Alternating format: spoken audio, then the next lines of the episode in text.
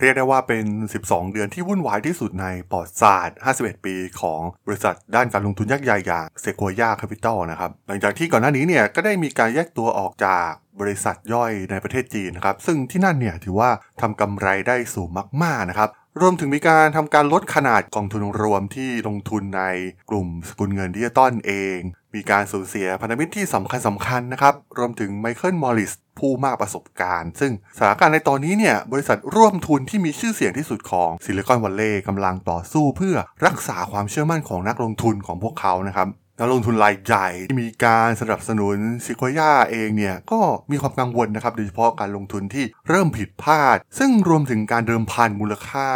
225 ล้านดอลลาร์นะครับสำหรับแพลตฟอร์ม ซื้อขายคริปโต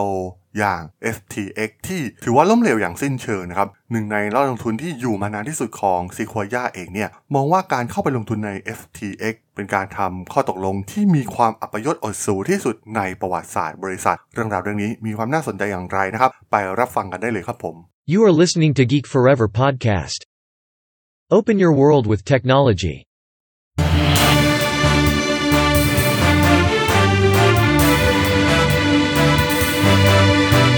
This is Geek Daily. สวัสดีครับ ผมดนทราดนจากดนบล็อกนะครับ และนี่คือรายการ Geek Daily นะครับ รายการที่จะมาอัปเดตข่าวสารวงการธุรกิจเทคโนโลยีที่มีความน่าสนใจนะครับ ใน EP นี้มาพูดถึงกองทุนที่ใหญ่ที่สุดแห่งหนึ่งในซิลิคอนวัลเลย์นะครับ มีชื่อเสียงมาก ๆ นะครับ หลายคนน่าจะเคยได้ยินข่าวกองทุนนี้อยู่แล้วนะครับซิกพยาคาปิตอลเอง มีการลงทุนในบริษัทหลากหลายนะครับ โดยเฉพาะกลุ่มบริษัททางด้านเทคโนโลยี ยักษ์ใหญ่หลาย ๆ แห่งนะครับ ที่ทางซิกพยาเองเข้าไปลงทุน ไม่ว่าการเข้าไปลงทุนใน Apple ในช่วงแรก ๆ นะครับ ตั้งแต่ปี 1978 การลงทุนในช่วงเริ่มต้นของ Google เอง การเข้าไปลงทุนใน Airbnb Instagram รวมถึงเทคโนโลยี AI ใหม่ล่าสุดอย่าง OpenAI นะครับ พวกเขาเนี่ยเป็นบริษัทด้านการลงทุนที่ได้รับการยอมรับมาก ๆ และมีชื่อเสียงมากที่สุด แห่งหนึ่งในซิลิคอนวัลเลย์เลยก็ว่าได้นะครับ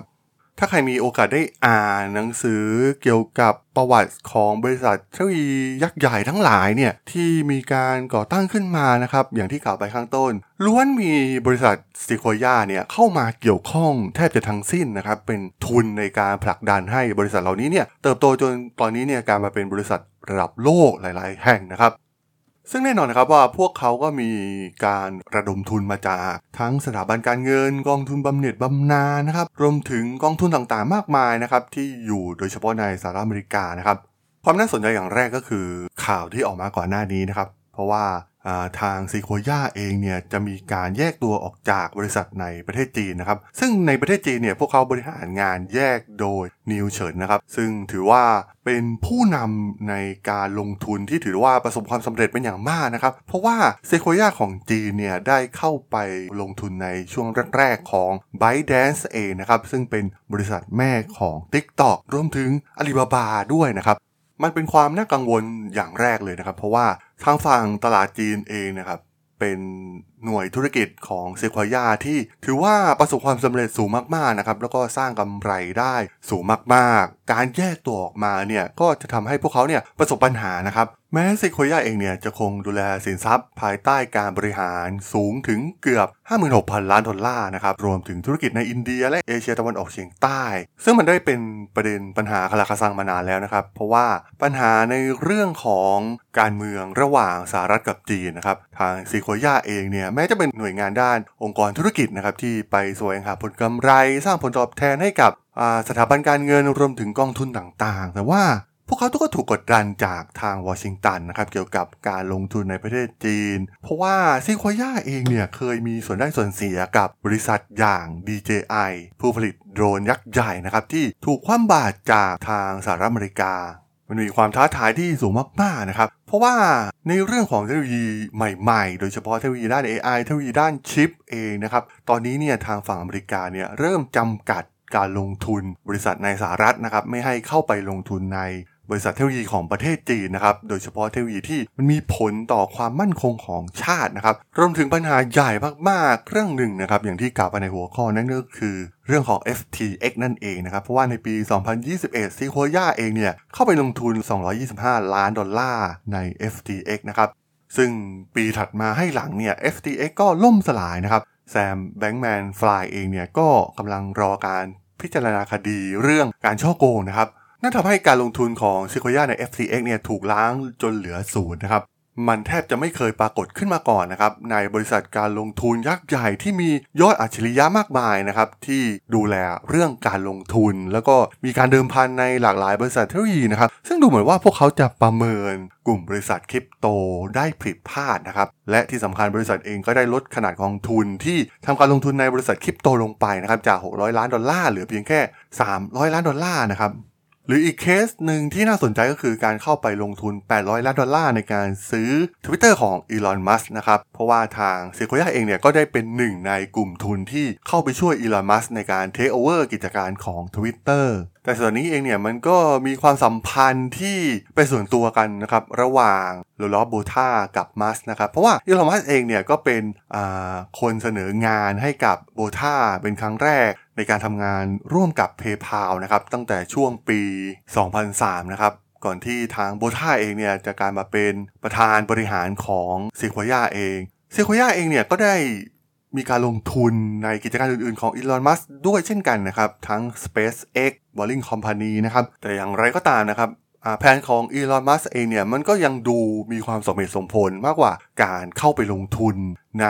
FTX นะครับ ซึ่งโอ้โหกลายเป็นคดีอาญา ถูกจับแล้วก็เงินแทบจะเหลือเป็นศูนย์เลยนะครับ กองทุนที่เข้าไปลงทุน ถึงขนาดที่ว่ากลุ่มนักลงทุนนะครับที่อยู่มานานที่สุดของเซโคย่าเนี่ยมองว่าการเข้าไปลงทุนใน FTX เนี่ยถือว่าเป็นการทำข้อตกลงที่มีความอัปยศอดสูที่สุดในประวัติศาสตร์ของบริษัทเลยก็ว่าได้ทั้งเรื่องปัญหาในจีนเองการลงทุนใน FTX รวมถึง Twitter นะครับอาจจะเป็นข่าวใหญ่นะครับ แต่ว่าผลที่ตามมามากที่สุดของการเปลี่ยนแปลงของเซควายาเองเนี่ย คือเครื่องมือการลงทุนใหม่นะครับที่ถูกเรียกว่า Sequoia Capital Fund นะครับซึ่งโดยทั่วไปแล้วเนี่ยกลุ่มบริษัท Venture Capital เองเนี่ยจะได้รับค่าธรรมเนียมจากการเข้าไปอัดฉีดเงินให้กับสตาร์ทอัพตั้งแต่ระยะเริ่มต้นนะครับแล้วก็นำเงินออกมานะครับหลังจากที่บริษัทสตาร์ทอัพเหล่านี้เนี่ยทำ IPO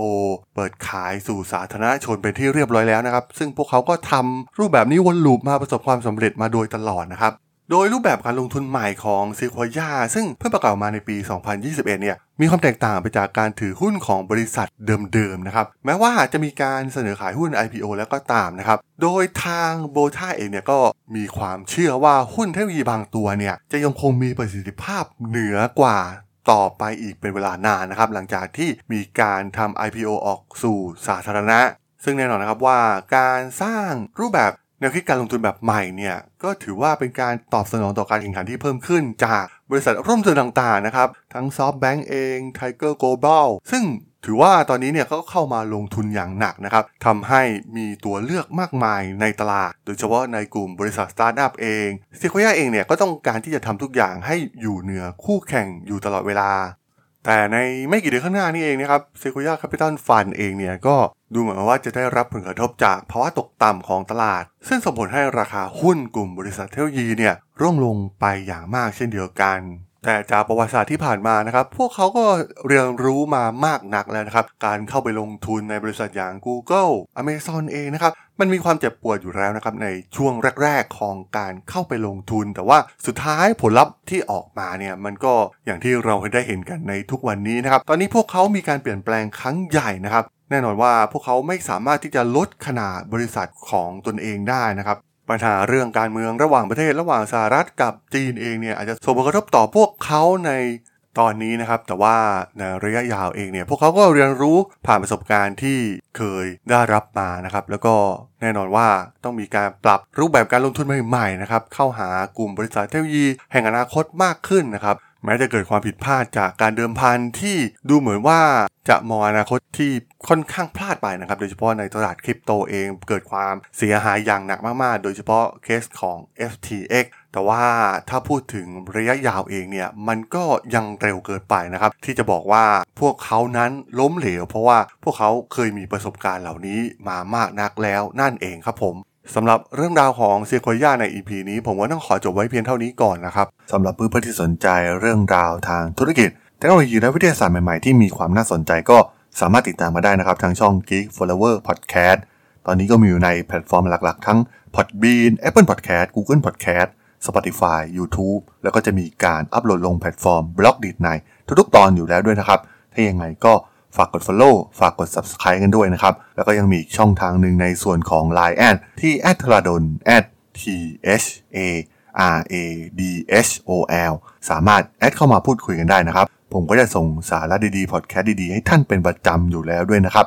ถ้าอย่างไงก็ฝากติดตามทางช่องทางต่างๆ กันด้วยนะครับสำหรับใน EP นี้เนี่ยผมต้องขอลากันไปก่อนนะครับ เจอกันใหม่ใน EP หน้านะครับผม สวัสดีครับ